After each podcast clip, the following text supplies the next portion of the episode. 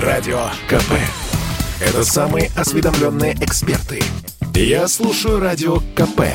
И тебе рекомендую.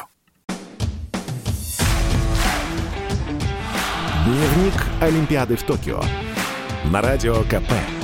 Ведущий рубрики Андрей Вдовин. Да, действительно, это большой дневник Олимпиады, который сейчас в самом разгаре проходит в Японии. И с вами спортивный обозреватель «Комсомольской правды» Андрей Вдовин. И с нами на связи прямо из самого сердца Олимпиады, из самого что ни на есть японского Токио, комментаторы Матч ТВ Денис Казанских. Вот на чьих глазах и под чей голос побеждали наши фехтовальщики и фехтовальщицы, главное, да, на Олимпийском турнире. Денис, привет вам. Да, Андрей, добрый, добрый вечер, добрый день, в зависимости от того часового пояса, где включаете э, прямо сейчас э, ваше замечательное радио. Да, мы в центре Токио находимся, район, который называется Гинза, это самое-самое э, действительно сердце Токио, и я с большим удовольствием вас приветствую. Э, ну что, Денис, э, вы довольны, как закончился фехтовальный турнир, который вы комментировали вот столько дней?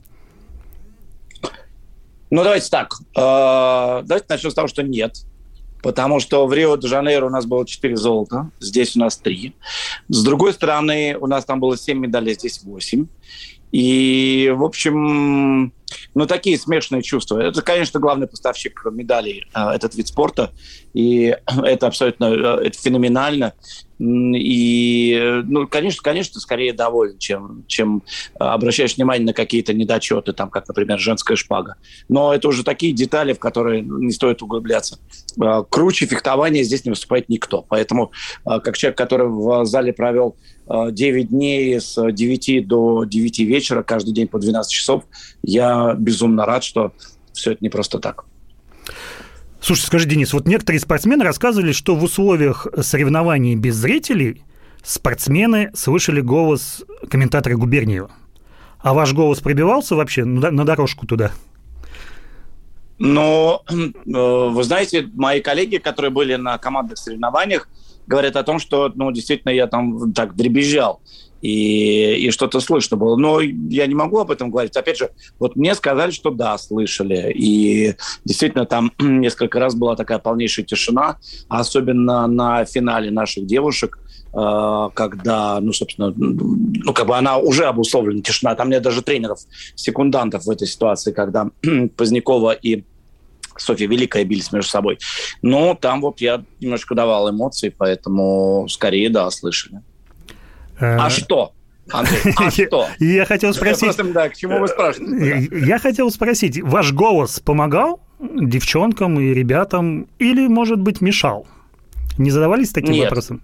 Нет, вы знаете, я, я прекрасно помню, когда он мешал, это было достаточно давно, сейчас я вам скажу, в 2010 году, когда мы вместе с патриархом отечественной журналистики Леонидом Трахтенбергом комментировали матчи московского «Спартака» на сборах в Турции. Вот тогда э, была ситуация, когда тогда еще тренер «Спартака», а теперь главный тренер сборной России Валерий Карпин, из-за того, как Леонид Федорович кричал, а я ему там помогал, остановил тренировку и сказал, Леня, Дальше, дальше шла как бы такая игра э, идиоматических выражений, поэтому я не могу это сказать, что там было. Вот тогда он мешал. Сейчас, ну, я не думаю. Мне кажется, что тут э, все настолько серьезно, что никто не, не обращает э, внимания на какие-то там голосовые помехи. Это точно нет. Но вы хотя бы немножко чувствуете себя причастным к фехтованию, к победам, к медалям? Но, знаете, на самом деле, ну, действительно, в нашу там спортивную комнату я захожу с пинка. Потому что, ну, имею право, да. Это было, это было на Олимпиаде в Рио, когда мы там четыре подряд медали на фехтовании с э, Еленой Борисовной Гришиной получили золотые. Это сейчас, когда каждый день бились за медаль. Вот. И, конечно, когда я стался с коллегами, я говорю, ребят, ну, ну я, мне уже тяжело хоть что-нибудь там помогите, потому что, как обычно говорят, безмедальный день, а я иду с медалью. Но вот э, только так, ну, только играя. Ну, так, ну, слушайте, ну, при чем здесь мы? Мы не фехтуем, мы, мы такое приложение. Вопрос только, насколько мы качественно. Но мы очень старались, мы с Леной Гречной комментировали. И, на самом деле, это такая тоже очень важная технологическая миссия была Матч ТВ мы придумали такой ход, э, что Лена была в Москве, я был в Токио, и здесь на позиции нельзя находиться вдвоем. Из-за ковидных ограничений. И, но мы как-то в тандеме выступаем уже достаточно давно, еще с Олимпиады в Пекине с восьмого года. И ну, это принесло удачу нашим в Рио. А, в Лондоне я работал один, в Пекине мы тоже какое-то количество подсобрали, но тогда мы только-только начинали а, работать. И мы хотели еще повторить успех 2016 года, ну и, по сути, так и произошло, потому что все суеверные, мы как спортивные комментаторы тоже суеверные, поэтому когда ты работаешь один, ну, мало чем, что можно выловить. А когда мы вот отработали в паре, то, пожалуйста, у нас 8 медалей, 3 золотые. Насчет суеверий у комментаторов есть какие-то вот такие ритуалы да, перед э, большими репортажами, где они желают победы одной из сторон? Я не могу за всех говорить. У меня, пожалуй, что ритуалов нет. Они только, ну, это, это ритуалом точно не назовешь, потому что не так давно у нас появилась на Матч ТВ абсолютно замечательная девушка, ну, женщина, которая работает э, по технике речи, помогая нам очень сильно э, менять ну, э, голос менять тембр. И, и, ну, и это действительно для меня это была такая большая наука, я этим никогда не занимался. И поэтому вот в какой-то степени, да, то есть я делаю комплекс упражнений перед тем, как выйти в эфир. И да, но это точно не суеверие. Все остальное нет, включил микрофон и поехал.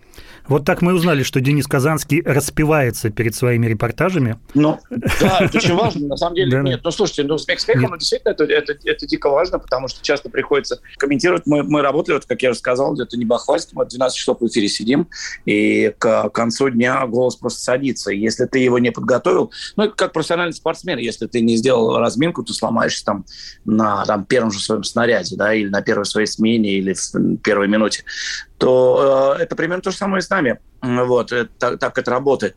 У меня до сих пор дребезжит голос после чемпионата Европы.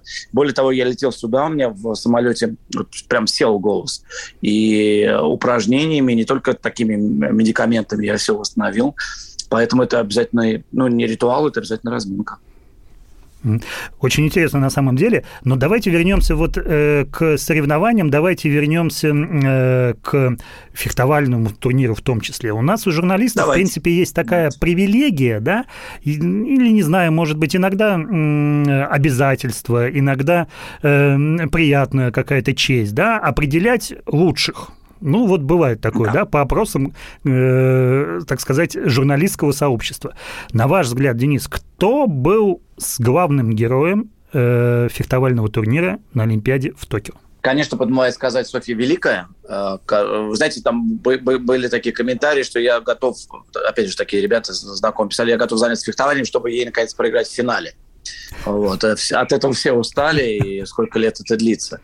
А, она, ну, действительно, в этой ситуации, ну, просто сейчас так, пробежимся так веером, потому что очень сложно, когда ты проигрываешь очередной финал, ты ждала его пять лет, и ты проиграла, и в очень схожей, э, схожей ситуации, как это было в Рио, когда она проиграла Егорян. А сейчас она проиграла Софии Поздняковой, э, как вы знаете, и очень сложно ну, перегрузиться и работать еще в команде. И она это, да, и она это сделала в Рио-де-Жанейро, когда, мы, когда она выиграла серебро и выиграла золото в команде. И здесь же то же самое произошло. И ну, действительно это очень важно. То есть мы видели с вами финальный бой, может быть, многие видели, а, где была Оля Никитина абсолютно гениально. Да, а что касается Софьи, Софьи Великой, она и полуфинал вытаскивала, и четвертьфинал вытаскивала. Так что... И насколько я знаю, помню, сейчас... она с травмой, да, была? У нее была э, какая-то травма. Да, да, да. Она, да, она травмировалась, и там... Э... Знаете, я вот, вот я, я что скажу. Э, это, конечно, такое странное достаточно мнение, но я бы очень хотел поддержать Свету Шевелеву, которая была в команде и которая не получила олимпийскую награду. Вот мне кажется, что это, это вот совсем такая грустная история, э, и она большого спортсмена либо мотивирует, либо она может его убить. А, эта история в том, что, ну, если, опять же, вы следили за тем, что происходило здесь, ну, хорошо, даже если следили, расскажу. А, дело в том, что в, фина... ну, собственно, в финальных соревнованиях команд должны участвовать четыре спортсмена. И нужна замена. Если тренеры не сделали замену, это обязательно э, такой вариант. Если они не сделали, и э, одна дама не поучаствовала, она не получает медаль. И у нас были все очень сложные э, бои, тревожные, как говорит мой коллега Владимир Стецко. Э, и там провести замену ну, просто было нельзя. То есть тут я даже, даже нет смысла какой-то говорить о тренерской истории. И в такой ситуации Света Шевелева осталась без награды, и это абсолютно чудовищная несправедливость. Помимо того, что есть четыре комплекта, э, и один вообще непонятно куда растворяется, а она все это видела, как ее подруги становятся олимпийскими, а она, что называется, мимо шла. И это требует, конечно, нереальной выдержки. Мы с вами говорили в первый раз, что впервые на э, фехтовальном турнире все 12 комплектов использовали. Это уже первая победа, такая серьезная победа э, э Усманова. Надо сказать, что э, до этого момента все фехтовальные турниры включали в себя 10 комплектов. То есть два вида выпадали. Это было обидно. Ну, условно, там сегодня там женская рапира не играет, и не будет у нас там командной сабли у женщин или у мужчин. Вот. И это, это, конечно, была такая дикая история, что выпадал целый вид оружия, выпадали команды, было обидно. Но вот э, Альшар Бурханч, который возглавляет Международную федерацию, очень много сделал для того, чтобы все виды появились. Я думаю, что следующий шаг как раз вот эта история с медалями, потому что, ну, вот она в очередной раз показывает всю глупость этого правила. Мы вернемся на Олимпиаду буквально через несколько минут. Сейчас прервемся на рекламу и, и на новости. И ждите нас с Денисом Казанцевым Казанский, который из Токио рассказывает нам о том, как проходят Олимпийские игры. Просыпайтесь, вставайте, люди православные! В эфире радио «Комсомольская правда». Я Сергей Мордан. Прогноз на 21 год вас не порадовал, я надеюсь. Конвойные в белых тулупах, лающие овчарки, прожектора шарят по белой пустыне. Давайте уже вот по-нашему, по-русски О, скажем. По Врагам и изменникам Родины нет и не будет пощады.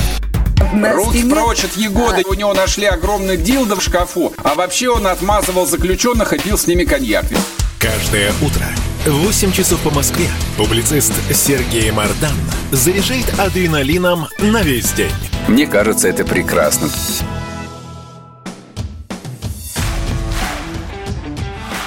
Дневник Олимпиады в Токио. На радио КП. Ведущий рубрики Андрей Вдовин. И мы возвращаемся на Олимпиаду с Денисом Казанским, э, комментатором Матч ТВ, который находится в Токио и рассказывает нам, как о, о, об эмоциях, прежде всего об эмоциях этих Олимпийских игр, а об их нервах. И смотрите, Денис, что я хотел вас спросить. Вы, наверное, в курсе э, той ситуации, которая сложилась вокруг белорусской спортсменки Кристины Тимановской. Да, наверняка, Конечно. потому что, да, да, это та самая э, тема, которая сейчас обсуждается всеми, не только в Беларуси, не только в России, но вообще во всем мире. И э, буквально я нашим слушателям э, в двух словах напомню, о чем речь. Да? Э, Белорусская Федерация легкой атлетики что-то там накосячила с допинг-тестами, и э, нескольких спортсменок, которые должны были бежать в эстафете 4 по 400, э, не пустили э, в Токио.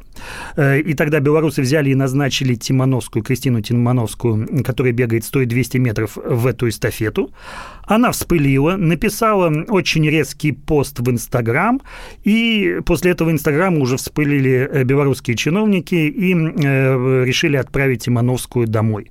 Э, и дальше вот понеслось, да, потому что Тимановская отказалась ехать в Минск, возвращаться в Минск, опасаясь там какой-то реакции, обратилась в полицию аэропорта в Токио. И опять дальше пошел уже политический, некий политический триллер.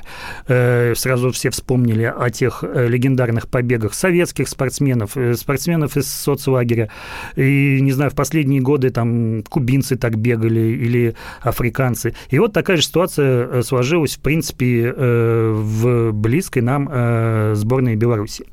Денис, и вот к вам такой вопрос. Как эта ситуация выглядит из Токио? Да? Одно дело, что мы здесь вот э, разбираемся по всем вот этим вот э, сообщениям, э, обрывкам комментариев и так далее. А как там изнутри, из Олимпиады вот смотрится этот такой психологический политический триллер? Ну, давайте так. Во-первых, из фехтовального зала это точно не видно было. И мне сложно судить да, о том, что происходило, например, в Международном пресс-центре. А, во-вторых, я видел белорусских коллег, которые были ну, достаточно встревожены тем, что происходит, но, но спокойно общались. а, это точно не занимает в... Ну, мы тут смотрим, естественно, японское телевидение. Это точно не новость для японского телевидения как-то так, может быть, она где-то идет, но, по крайней мере, то, что транслирует нам, я ни разу не попадал на какие-то известия о том, что вот, вот давайте следить за тем, что происходит с белорусской, э, с белорусской спортсменкой. Э, поэтому, ну, слушайте, вот так, чтобы на каждом углу об этом говорили, скорее нет. Э, это абсолютно такая наша сопричастность к этой истории, абсолютно политической истории и ну, точно не, не тема для, ну, не знаю, для, для прямо сейчас для больших каких-то олимпийских... Э, как, я даже знаю, как сказать в этой ситуации. Но нет такого. Ты в пресс-центр заходишь, но нет, там флаги Беларуси не висят.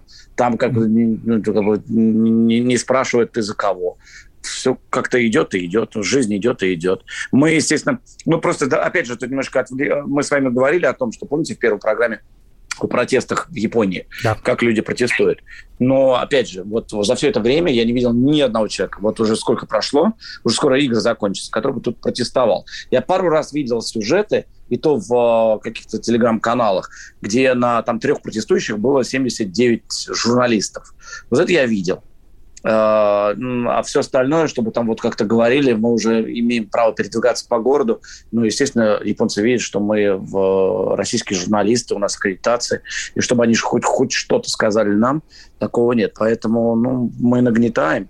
Но действительно ситуация очень такая тяжелая очень неприятная, но я не могу сказать о том, что, в, в, в, как мы говорим, в кабинетах или в коридорах, я думаю, что, конечно, все серьезно обсуждается. Но игры идут сами по себе, и ну, надо продолжать жить.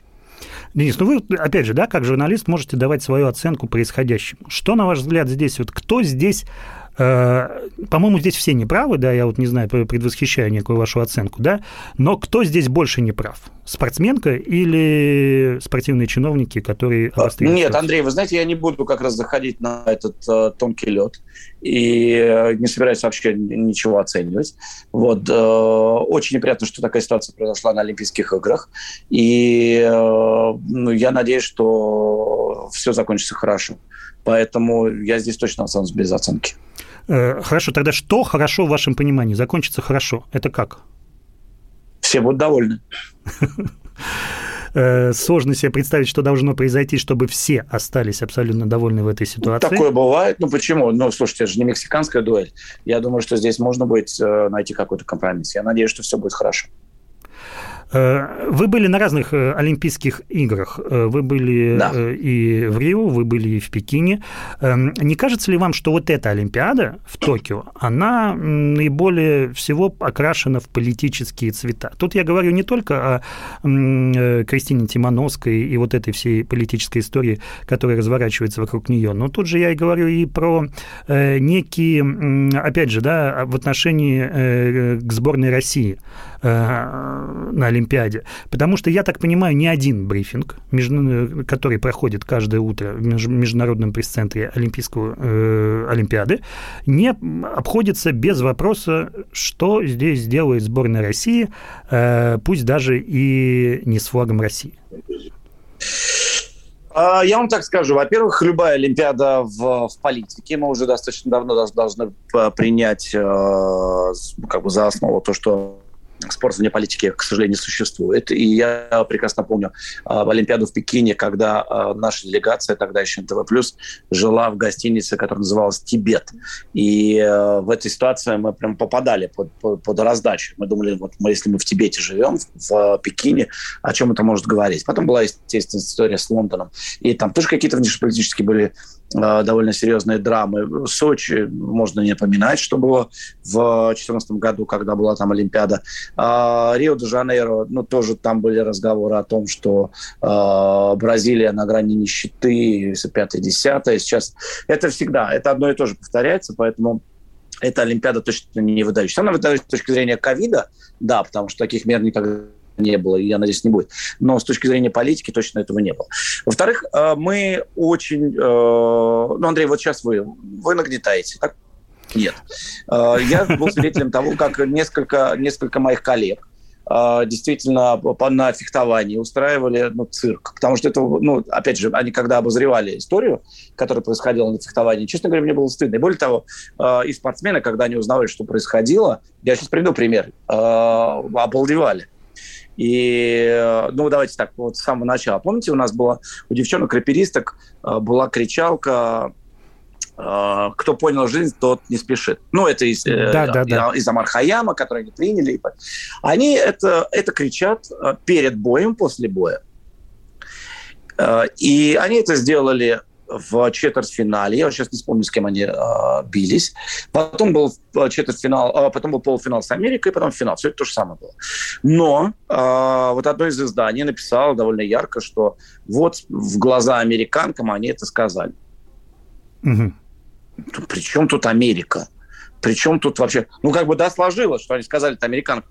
Но просто это было преподнесено так, что они специально, они знали, что это американки, и вот вышли им сказали в глаза, потому что вот сейчас такая у нас ситуация, ну, это вообще не имеет отношения к тому, что было на самом деле.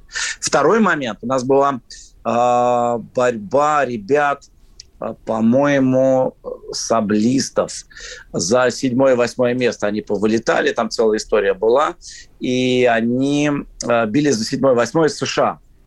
И американцы не вышли. Да, заголовки, были, заголовки на самом деле были очень громкими, и люди, которые да. кликают на заголовки, да, э, да. искали э, в этой истории некий политический подтекст. Американцы Но они, сложили... Они его нашли немедленно. Да, Нет, там да. заголовки были такие, что они там искать ничего не надо было. Было как бы все понятно, почему они не хотят с нами драться. И, а я как бы ну, я был на арене, я видел все, что происходило. Это, там простая история – Дело в том, что у американцев два саблиста получили травмы. Один вообще на костылях ковылял, а второй был еле живой на одной ноге фехтовал. И в такой ситуации, когда у тебя остается два, два спортсмена, команда снимается. Это, это абсолютно э, естественная ситуация. И они снялись по медицинским причинам. Об этом было и объявлено. Кстати, а немцы с итальянцами, когда фехтовали, за пятое-шестое немцы тоже не вышли на дорожку. И по, по медицинским причинам. Причем, кстати, там было вот не так все серьезно, как у американцев. Но у нас написали о том, что вот наши все, ну, как бы, э, мы были готовы, а американцы вот так вот спасовали. Поэтому, ну, слушайте, ну, это бред. Вот это все нагнетание ситуации, ну, чистый бред. И, э, ну, я понимаю, что, наверное, это важно кому-то. Но так как мы с вами говорим о спорте, давайте о нем говорить. Э, это не имеет отношения вообще никакого к э, тому, чем мы занимаемся, и тому, что мы любим. И, и это самое важное. Это то, что как раз нам дарит Олимпиада, то, что мы отвлечены от всех этих э, странных эмоций.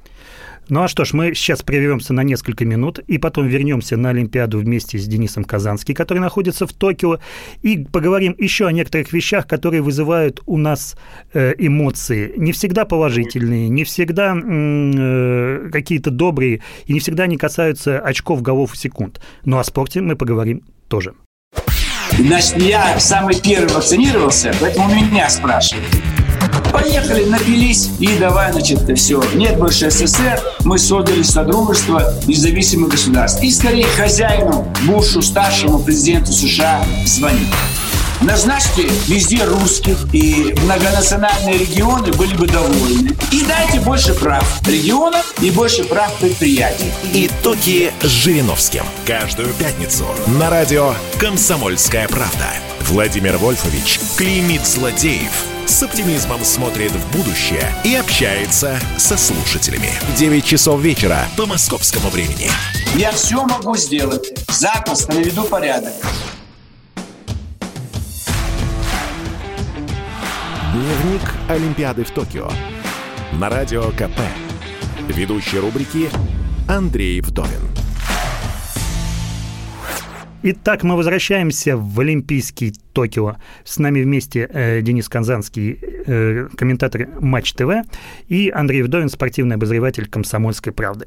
И мы говорим о том, что спорт и Олимпиада – это не всегда э, чистые соревнования, это не всегда чистые турниры с точки зрения интереса к ним. Всегда Олимпиада – это немножко политика, это немножко ажиотаж, это немножко таких вещей, которые э, не всегда мы готовы увидеть в спорте.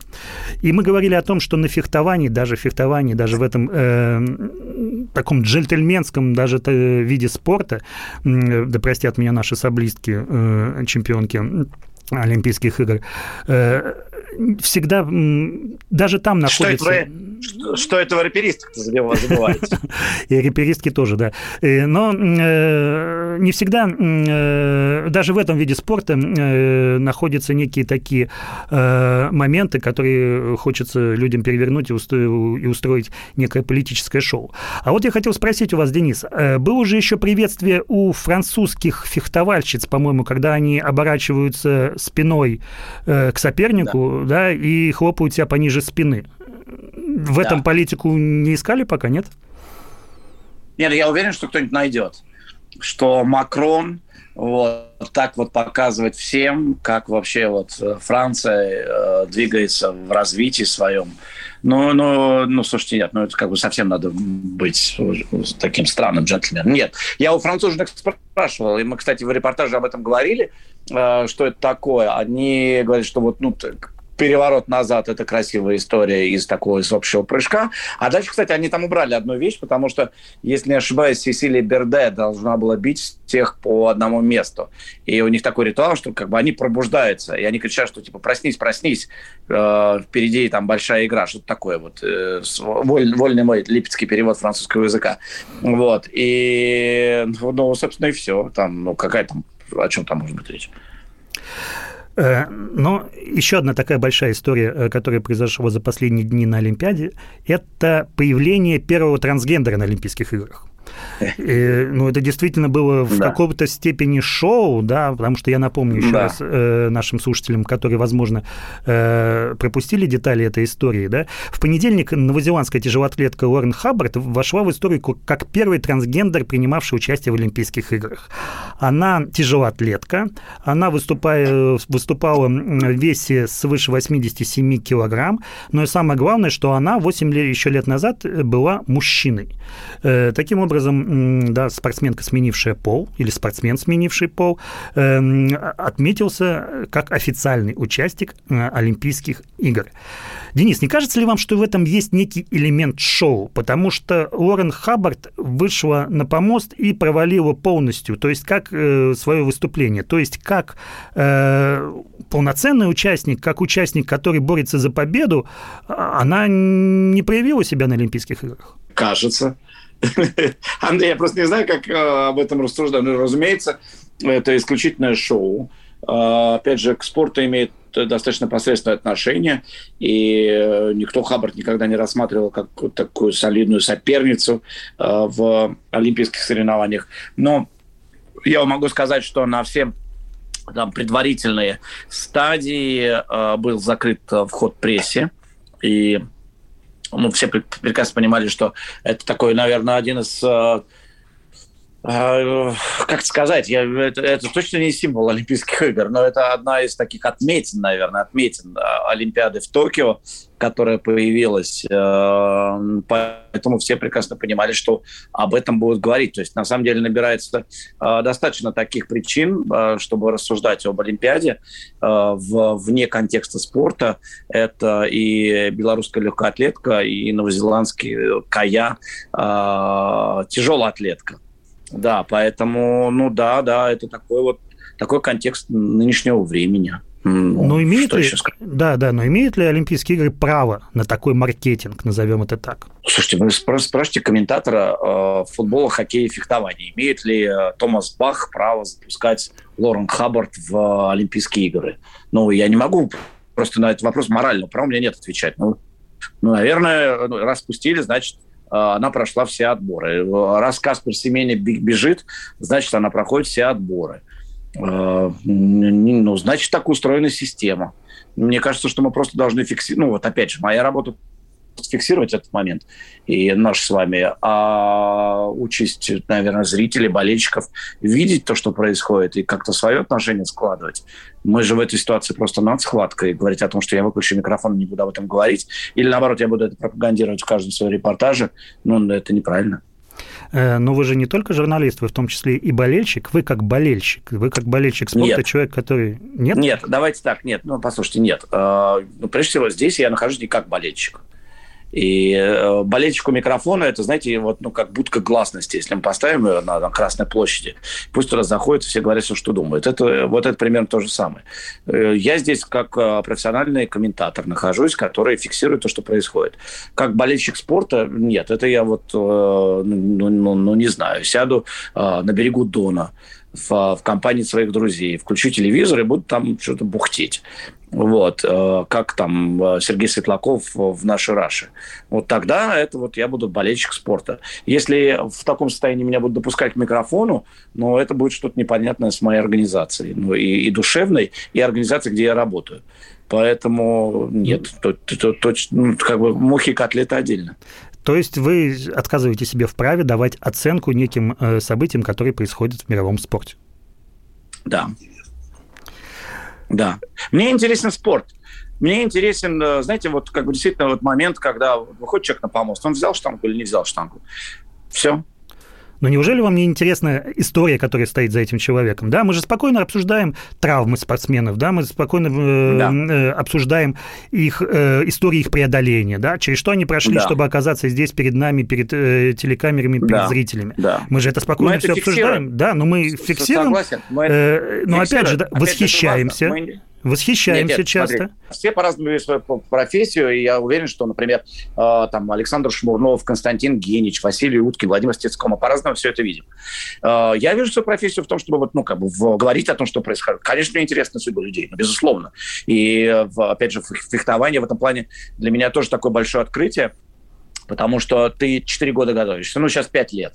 Да, вот давайте просто представим историю. Ты 5 лет преодолеваешь все на свете, такого ну, практически нигде нет, потому что везде есть какие-то утешительные заезды, какие-то борьба за там ты проиграл одну схватку, но твой соперник проиграл, и у тебя есть возможность еще. В такого нет. В 9 утра ты вышел на дорожку, накануне ты плохо выспался, и тебя закололи через 3,5 минут. Ты пропустил 15 уколов. И все, и ты свободен. Вот как Ольга Харлан, украинская знаменитая фехтовальщица.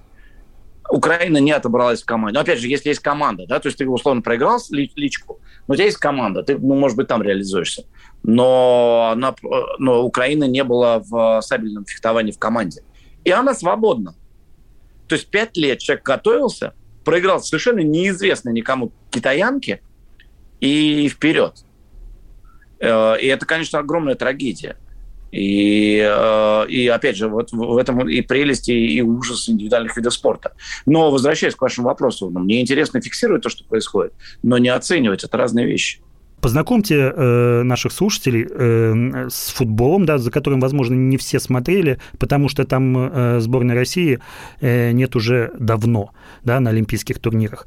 Э, ради чего стоит посмотреть женский финал и мужской финал? А, очень сложный вопрос. Я, вы знаете, как бы вот я не готов э, ну, так вот стать агитатором э, этого э, замечательного соревнования, потому что, как сказал один мой хороший знакомый, такой олимпийский футбол – это безалкогольное пиво в пятницу. И это, по-моему, достаточно емкое определение, потому что я уже не в первый раз здесь на футболе олимпийском. И это очень странное соревнование. А, и, с одной стороны, ты видишь, как… Ну, на самом деле, все очень серьезно, а, потому что сюда приезжают довольно такие ребята непростые, да, и там, да, действительно, вспомню того же Женьяка, которого откуда-то достали французы, он приехал, тут сбивал. И сборная Испании, которая приехала выдающимся составом абсолютно для Олимпийских игр, такая, о, э, такая Dream Team э, в, по, на манер американских баскетболистов. Э, девчонки, которые здесь бьются в, в, ну, в кровь просто. У них очень сильный турнир. Вот всегда. Вот на самом деле в этом плане, мне кажется, большое отличие от мужского. Вот для девчонок, ну, опять же, золотая медаль и для тех, и для других очень важна. Но уровень борьбы женского турнира – вообще не сравнить с мужским. И мы посмотрим, что будет в финале Канада-Швеция, что они устроят между собой. Э, и то, что там США не сыграет, и то, что Великобритания проиграл, это такой большой сюрприз. Э, посмотрим и на бразильцев в мужском турнире, которые, в, которые по пенальти обыграли Мексику. Ну, так, наверное, как таких много новых имен мы не узнаем, но, ну, не знаю, ну, так вот, ну, такой вот фан, извините за выражение. Вот опять же, мне, мне сложно сказать, но как пойдет, потому что в любом случае финал э, Олимпиады – это всегда интересно. Мы вернемся на Олимпиаду буквально через несколько минут. Сейчас прервемся на рекламу и, и на новости. И ждите нас с Денисом Казанский, который из Токио рассказывает нам о том, как проходят Олимпийские игры. Радио КП. Это споры и дискуссии в прямом эфире. Я слушаю Радио КП и тебе рекомендую. Дневник Олимпиады в Токио. На Радио КП. Ведущий рубрики Андрей Вдовин. Ну а что ж, мы продолжаем наш олимпийский дневник, даже, я бы даже сказал, его заканчиваем. Э, осталась последняя его страница на сегодня. С нами Денис Казанский, комментатор Матч ТВ, который находится в Токио, в столице Олимпийских игр, и Андрей Вдовин, спортивный обозреватель «Комсомольской правды». Два вопроса про футбол. Первый про женский, да, кто сейчас не знаю, номер один в женском футболе, как вот как игрок, да, кто претендент на золотой мяч в женском футболе, в вашем точке зрения? Я не знаю. Никто не знает. Я не знаю. Ну, слушайте, ну, ну, ну, ну, ну да, я пока не сильно... Ну, опять же, я был весь э, с головой в фехтовании, и сейчас вот выхожу, я тут постольку поскольку следил за тем, что а, происходит на женском турнире, но я не сильно вовлечен в женский футбол, я вам честно признаюсь, по, по ну, как бы своим объективным причинам. И не знаю, ну, посмотрим. Не знаю, может быть, на Олимпиаде мы узнаем это имя. И, а второй вопрос про мужской футбол. Как там наши? Я имею в виду э, легионеры из российской премьер-лиги. Ну, сложно. Вы видите, что японцы и Гаич никуда не прошли. И э, ну, как бы я, я бы не сказал, чтобы они стали такими э, звездами на этом турнире. Это, как бы, мягко говоря, звездами, даже чего-то выдающегося. Про Аброна Фукса я вам говорил, что это дикое удивление вообще, что он приехал сюда потому что мне кажется, что это как-то странно. Человек отсутствовал весь сезон в составе ЦСКА, потом Бздыни, он едет в составе Олимпийской сборной на турнир. Это какой-то такой поступок, который, ну, честно говоря, я не могу объяснить. Но это тоже ну, даже не вторая Валторна в э, оркестре этом бразильском. Но, но посмотрим, Малком может быть олимпийским чемпионом. Это же будет тоже интересно. Вот, так что ну, вот у Бразилии хороший шанс на то, чтобы победить. Интересно. Малком хорош или так себе? Или тоже вы ну, пока не готовы? Вы знаете, нет, я, я к тому, что тут очень странный уровень турнира, чтобы оценивать э, готовность футболистов. Вот, вот я вам так скажу, потому что ну, это, это точно не гамбургский счет. То есть мы, если мы видели все на евро, и мы понимали, там, насколько там крутые, ну, я, я не знаю, там, Стерлинг или э, ну, там, любого итальянского футболиста, назовите Килини, э, например, с Донарумой, то тогда мы понимали, что здесь проверка серьезная. Какая здесь проверка? Ну, не знаю, ну, вот, вот полуфинал с Мексикой. Ну, вот, э, вот о чем он будет говорить. Вот, опять же, мне кажется, что это такой э, слабый лакмус э, того, что здесь происходит. Э, вы говорили, что вас наконец-то выпустили в город. И я напомню да, нашим слушателям, да, что комментаторы и журналисты, которые работают на Олимпиаде, э, находятся э, практически в таком же э, карантине, э, как и э, спортсмены. Они вынуждены сдавать очень много-много-много тестов, э, ПЦР-тестов, и их э, две недели, по-моему, вас, да, они выпускали э, в город, да, э, да, да. Да, держали, держали карантин. Что вы увидели да. в Японии? Что, что, что вы, не знаю, что, может быть, вас поразило, удивило э, или, может быть, заставило как, когда-нибудь вернуться в эту страну? Ну, слушайте, это, это объемный вопрос. Во-первых, э, конечно, у меня э, прямые сравнения с Китаем и с Олимпиадой в Пекине. Э, если в Пекине было ощущение, что мы находимся вообще на другой планете – вот просто там абсолютно другая цивилизация, то здесь Японии, ну, ну нет, ну ты видишь, люди на Земле такие же, как и ты, ну просто вот, вот такая Япония, продвинутая страна, все. А, действительно, здесь вот такого, такого, знаете, оголтелого впечатления от того, что происходит там за бортом, точно нет. А, все остальное, ну, во-первых, дико дружелюбные люди. То есть, опять же, возвращаясь к тому, что все здесь терпеть не могут Олимпиаду, а, боятся туристов, никто от нас не бежит никуда, не, не прячется, и наоборот очень такое, очень радушно приветствует а, когда видят, ну, в транспорте, на улице, ну, неважно. Ну, короче говоря, просто здороваются, и, и все рады, что мы здесь. Как Спрашивают, раз... откуда. Да, да, как раз говорим, хотел, хотел, об этом, хотел как раз об этом спросить, потому что Владимир Стецко, которого мы уже несколько раз вспоминали да. в этом эфире, э, рассказывал мне, э, когда он был много-много лет назад э, в Японии, на него смотрели широко раскрытыми глазами, потому что Владимир, да. он мужчина высокий, статный, да. умеющий играть в волейбол, и для японцев увидеть высокого белого человека это было неким удивлением. Сейчас, ну, конечно, тут еще кап, капли хорошие для глаз тоже способствуют. Но нет, я могу сказать, что мне кажется, что, а, опять же, если это касается Токио, то, ну, нет, здесь все привыкли уже к, а, к, высок, к высоким статным мужчинам. А если соревнования будут проходить, ну, я не знаю, там в Киото, может быть, там будет какое-то большое удивление. Нет, ну, Токио большой туристический центр, поэтому здесь уже никого не удивишь э, размерами и, как бы, и, и, другой расы, скажем так. Поэтому нет, ну, слушайте, нет, ну, город живет, город э, спокойно переваривает Олимпийские игры. И, э, ну, вот опять же, у меня нет ощущения, э, знаете, нет ощущения такого олимпийского города. То есть вот, ну, опять же, у меня было, ну, я видел, что происходило в Рио, в Лондоне. То есть там все дыш... все дышало Олимпиадой. Там Э, там все э, пабы в Лондоне были забиты. Ну, иногда смотрели, конечно, свои соревнования, но в любом случае так переключались, когда британские атлеты бежали. Э, там в, в Пекине, естественно, культ всего этого дела был. В Рио ну, вымирали, когда смотрели своих волейболистов там, или футболистов. Здесь как-то ну, идет и идет жизнь. Вот, вот и все. Вот, вот Олимпиада где-то по соседству. Вот стоят магазины атрибутики, никто ничего не покупает. А что это тоже есть? такой показатель. А что-то интересное Ну да, есть? есть, есть. Не так уж и много, но есть. Просто это показатель, опять же, в больших таких олимпийских городах это обычно сметалось достаточно быстро все. Здесь нет, спокойно залежи Э, как мы называем этих японских муфлончиков, они лежат э, совершенно спокойно, талисманы, и, и ждут, когда придут туристы, их купят. Поэтому, да, за, ну да, за очень серьезные деньги. И вот нет, нет ощущения, знаете, вот действительно, что ты находишься в центре Олимпиады. Вот, вот пожалуй, что вот когда мы вышли, это такое первое, с чем мы столкнулись. Жизнь идет своим чередом здесь. Осталось не так много этой самой Олимпиады. Кроме футбола, да. вы, вы пойдете еще на какие-нибудь соревнования? Не знаю, может быть, волейбол, может быть, гандбол, да, о котором мы с вами тоже говорили, да, и где, э, в общем-то, команда находит свою игру, уж не знаю почему, как, зачем э, это случилось, но это случилось. У нас действительно гандболистки выиграли несколько матчей подряд и свернули да. себе статус фаворитов.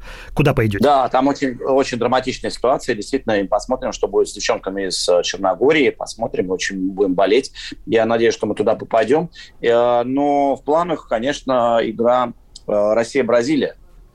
Россия-Бразилия на мужском турнире. Я завтра с утра не успею на девушек, э, которые будут тоже с бразильянками играть. А вот с мужики, вот я очень хочу приехать, потому что бразильцев абсолютно феноменальная команда.